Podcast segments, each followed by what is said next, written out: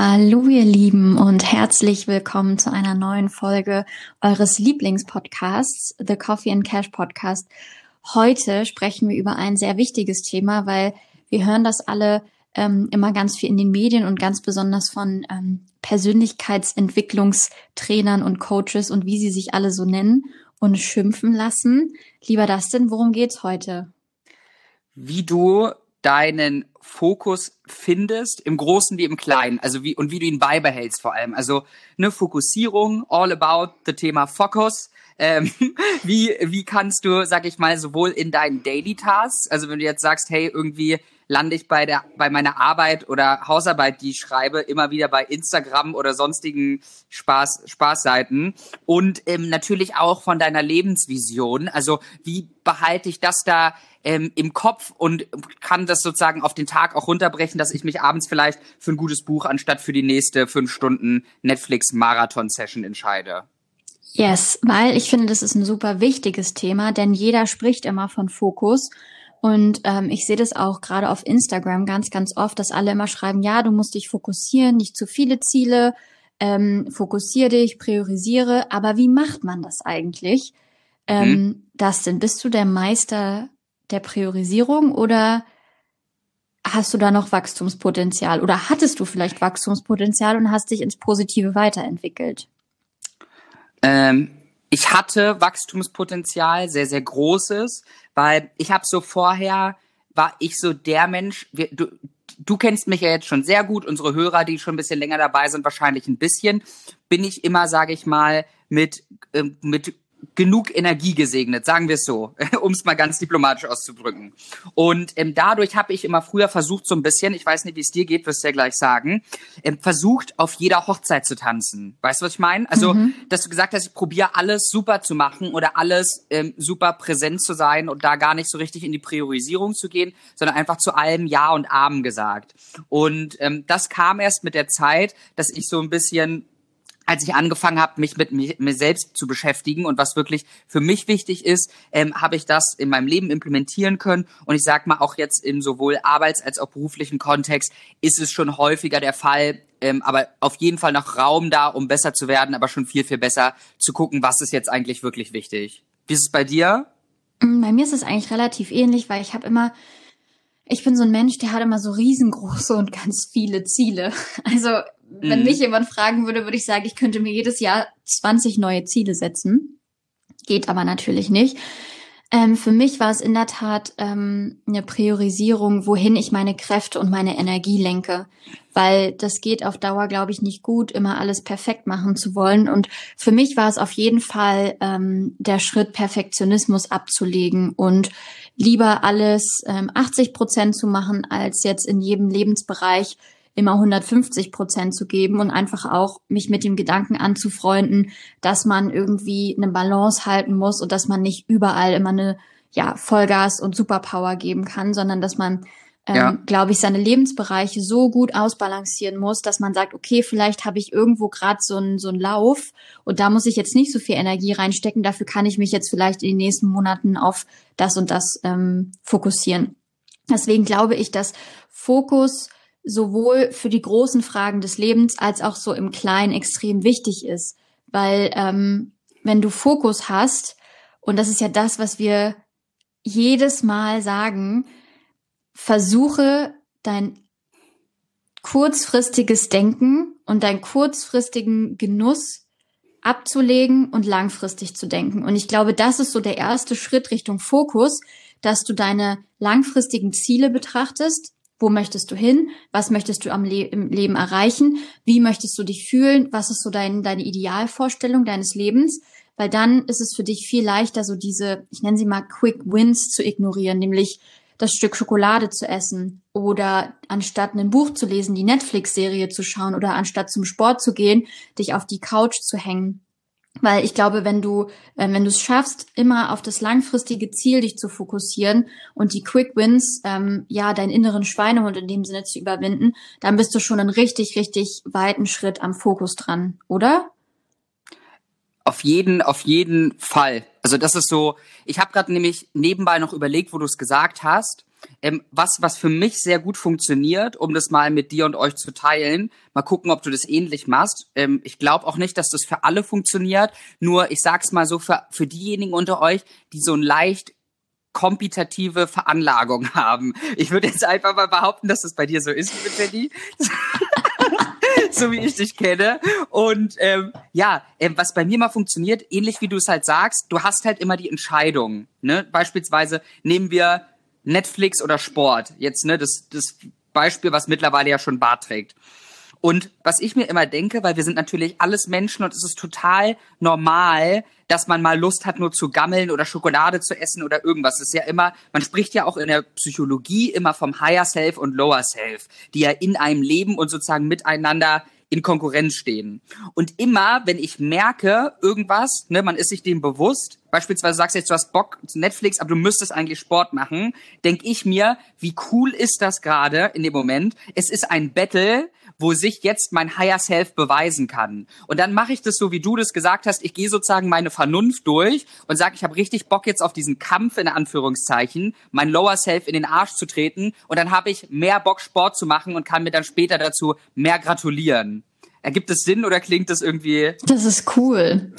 Das ist richtig cool eigentlich, weil so bist du immer so ein bisschen im was wir ja auch gesagt haben, vergleich dich nicht mit anderen, sondern vergleich dich immer nur mit dir selber und so battlest du sozusagen ähm, mit dir selbst, dass du sagst, du wirst jeden Tag ein bisschen besser. Schön. Eben. Beautiful. Und du hast, kannst dir selber so ein bisschen dem Law Self einen Kick geben in den gegen Schienbein. Genau.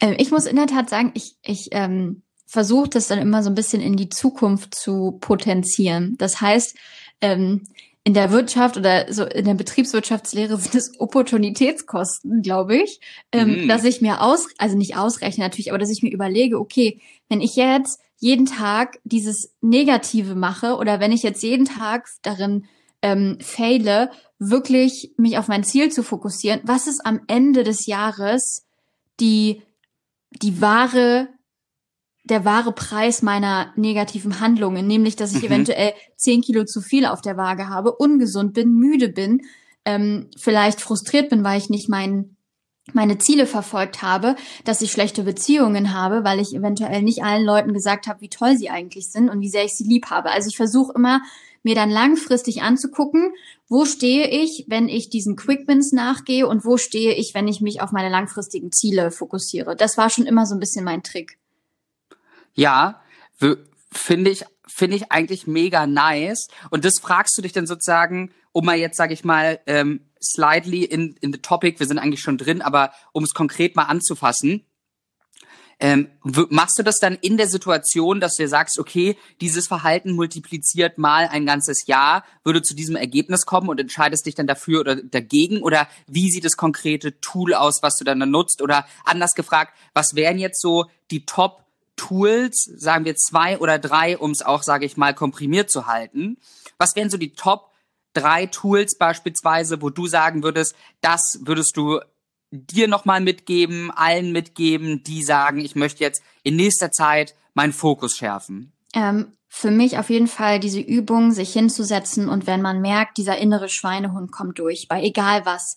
Wenn du sagst, du wolltest eigentlich ähm, anfangen, deinen Businessplan zu schreiben, aber jetzt ist gerade deine Lieblings-Netflix-Serie, ist eine neue, ähm, eine neue Staffel rausgekommen, dann setz dich hin und überleg dir, ähm, und schreibst dir vielleicht auch einfach mal auf, weil das kann helfen und versuch es mal runter zu rationalisieren. Wie sinnvoll ist es jetzt, diese Netflix-Serie weiter zu suchten. Und wie geil wäre es nicht, wenn du jetzt einfach eine Stunde fokussiert arbeitest. Oder vergleichen wir bei Ernährung, ist das für mich oft ein großes Ding, weil da struggle ich manchmal noch so ein bisschen.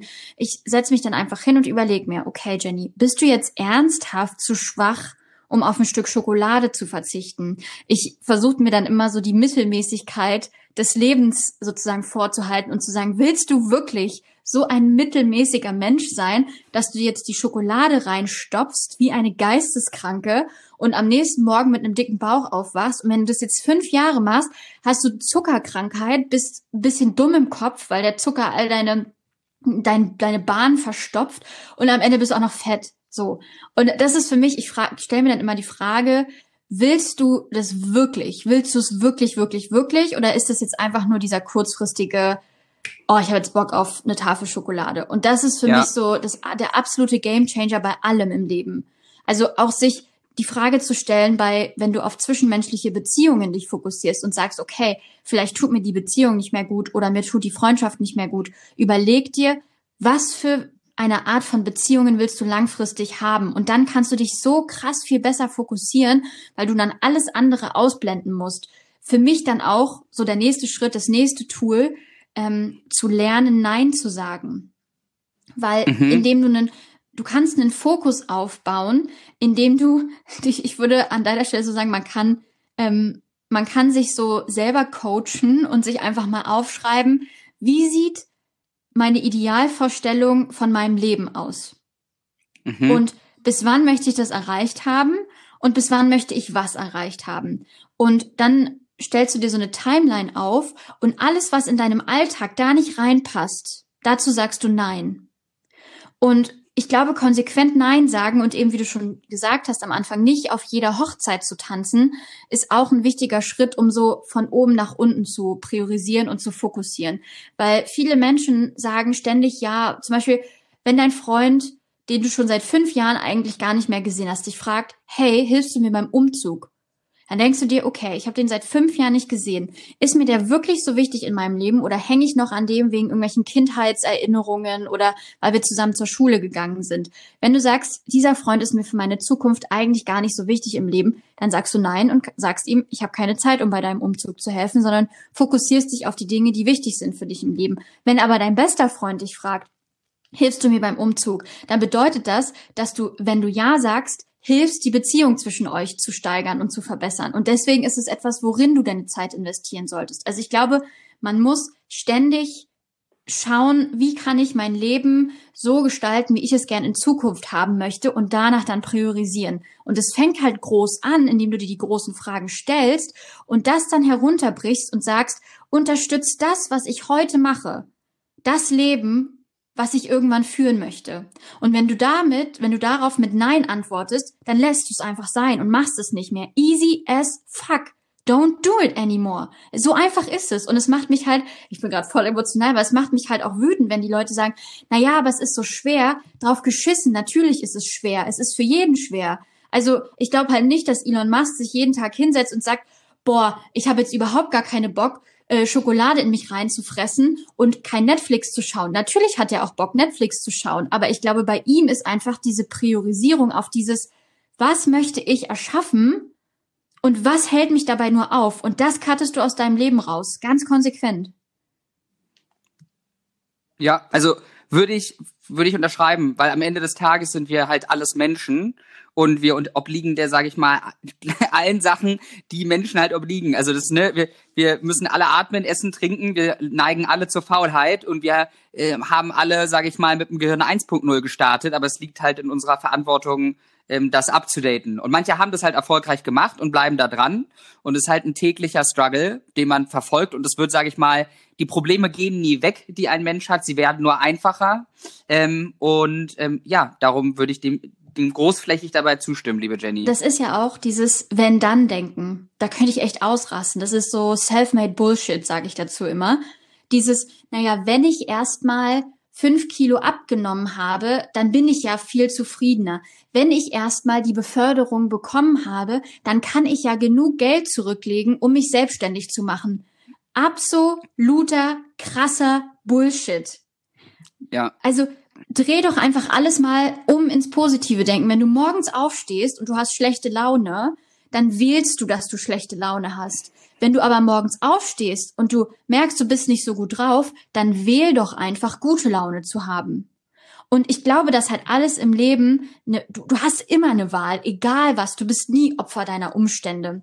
Aber wenn du es am Ende auf einer spirituellen und einer energetischen und feinstofflichen Ebene siehst, dann ziehst du all diese Erfahrungen an, um dich als Mensch weiterzuentwickeln und um ja die nächste höhere Stufe ähm, ja deiner persönlichen Weiterentwicklung zu erreichen. Ist meine ist mein Take daraus. Aber dieses Wenn-Dann-Denken, hör auf damit. Es macht einfach keinen Sinn. Fang jetzt an. Kein Mensch auf dieser Welt hat jemals die perfekten Ressourcen, um irgendwas in seinem Leben zu starten. Also du wirst niemals an den Punkt kommen, an dem alles in deinem Leben perfekt ist, wo du sagst, okay, jetzt fühle ich mich bereit, das und das zu machen. Wirst du niemals haben. Kannst du dir abschminken, ist, gibt's nicht. Und das weißt du, das ist halt so, und ich glaube halt, dass die wirklich erfolgreichen Menschen sich von den Menschen unterscheiden, die ein mittelmäßiges Leben führen, ist, dass jeder die gleiche Angst hat nämlich zu versagen, wenn wir irgendwas anfangen. Und es ist ja diese, eigentlich, wenn man es runterbricht, ist es ja diese Angst vom Versagen und deswegen fangen wir nie an. Der Unterschied mhm. ist, die wirklich erfolgreichen Menschen, die, die, die zähmen ihre Angst für einen Moment, fangen einfach an und dann sind sie ins kalte Wasser gesprungen und merken, ach krass, es ist gar nicht so schlimm. Und die wischen ihre Angst einfach mal beiseite. Und ich glaube, genau damit musst du anfangen. Ja, also ist fast, sage ich mal, ergänzendes Fokusthema, die Erfahrung mehr zu lieben als die Angst sozusagen, die man davor hat, diese Erfahrung zu machen. Also Erfahrungsjunkie, so ein bisschen addicted zu sein nach Erfahrungen, die man halt machen kann und daraus zu lernen. Genau. Wäre jetzt so, sage ich mal, das, das, das drumherum bei. Okay, nee. Warte kurz, ähm, ich habe dazu ein Übungstool, wie du ja. mit, also wie du anfangen kannst, Erfahrungen lieben zu lernen weil für mich ist das eine Sache des Selbstvertrauens.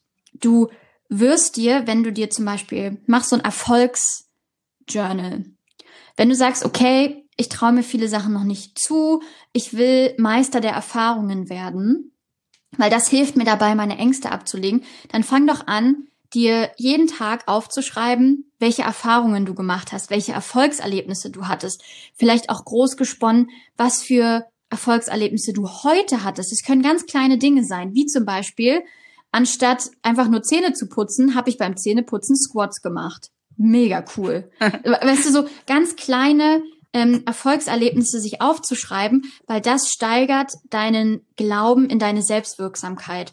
Und ich glaube, auf einer kleineren Ebene heruntergebrochen, stärkt es dein Selbstvertrauen und stärkt es, ähm, ja, stärkt es dich darin, dir viel zuzutrauen, weil ich glaube, das ist am Ende wichtig, um auch einen Fokus zu behalten, dass du dir einfach so klar darüber bist, du kannst das schaffen. Du musst bloß das Selbstvertrauen haben und die Disziplin, es dann auch umzusetzen.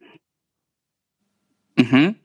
Das kann, das kann man auch abends, ich glaube, da haben wir schon mal in einer anderen Folge drüber gesprochen, dass man sich auch abends ins Bett reinlegt und den Tag sozusagen nochmal Revue passieren lässt und dann wie so eine optimale Kurve durchlebt. Also was hätte vielleicht in einer Situation, wo du keine tolle Erfahrung hattest, passieren müssen, damit es eine tolle Erfahrung gewesen wäre?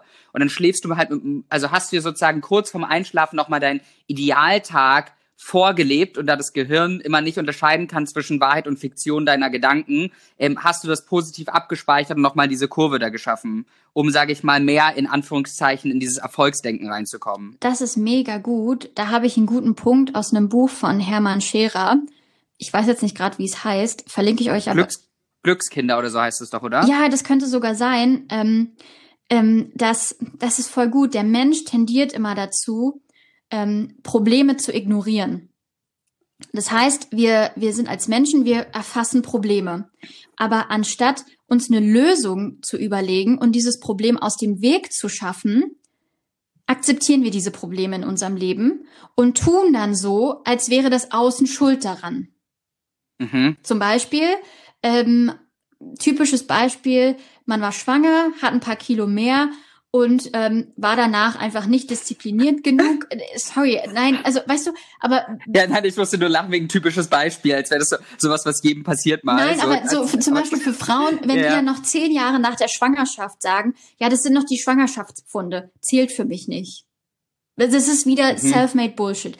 Deswegen voll gut, wenn du vielleicht abends im Bett liegst und dir nochmal deinen idealen Tag durchgehst und schaust, wo sind da noch Probleme, die ich habe analysier die, überleg dir Lösungen dafür. Das heißt, was kann ich in Zukunft besser machen und wachse daran. Weil für mich sind Menschen, die Probleme akzeptieren, Menschen, die niemals über sich selbst hinauswachsen. Weil Fortschritt ist für mich, also so könnte man für mich eine Innovation beschreiben.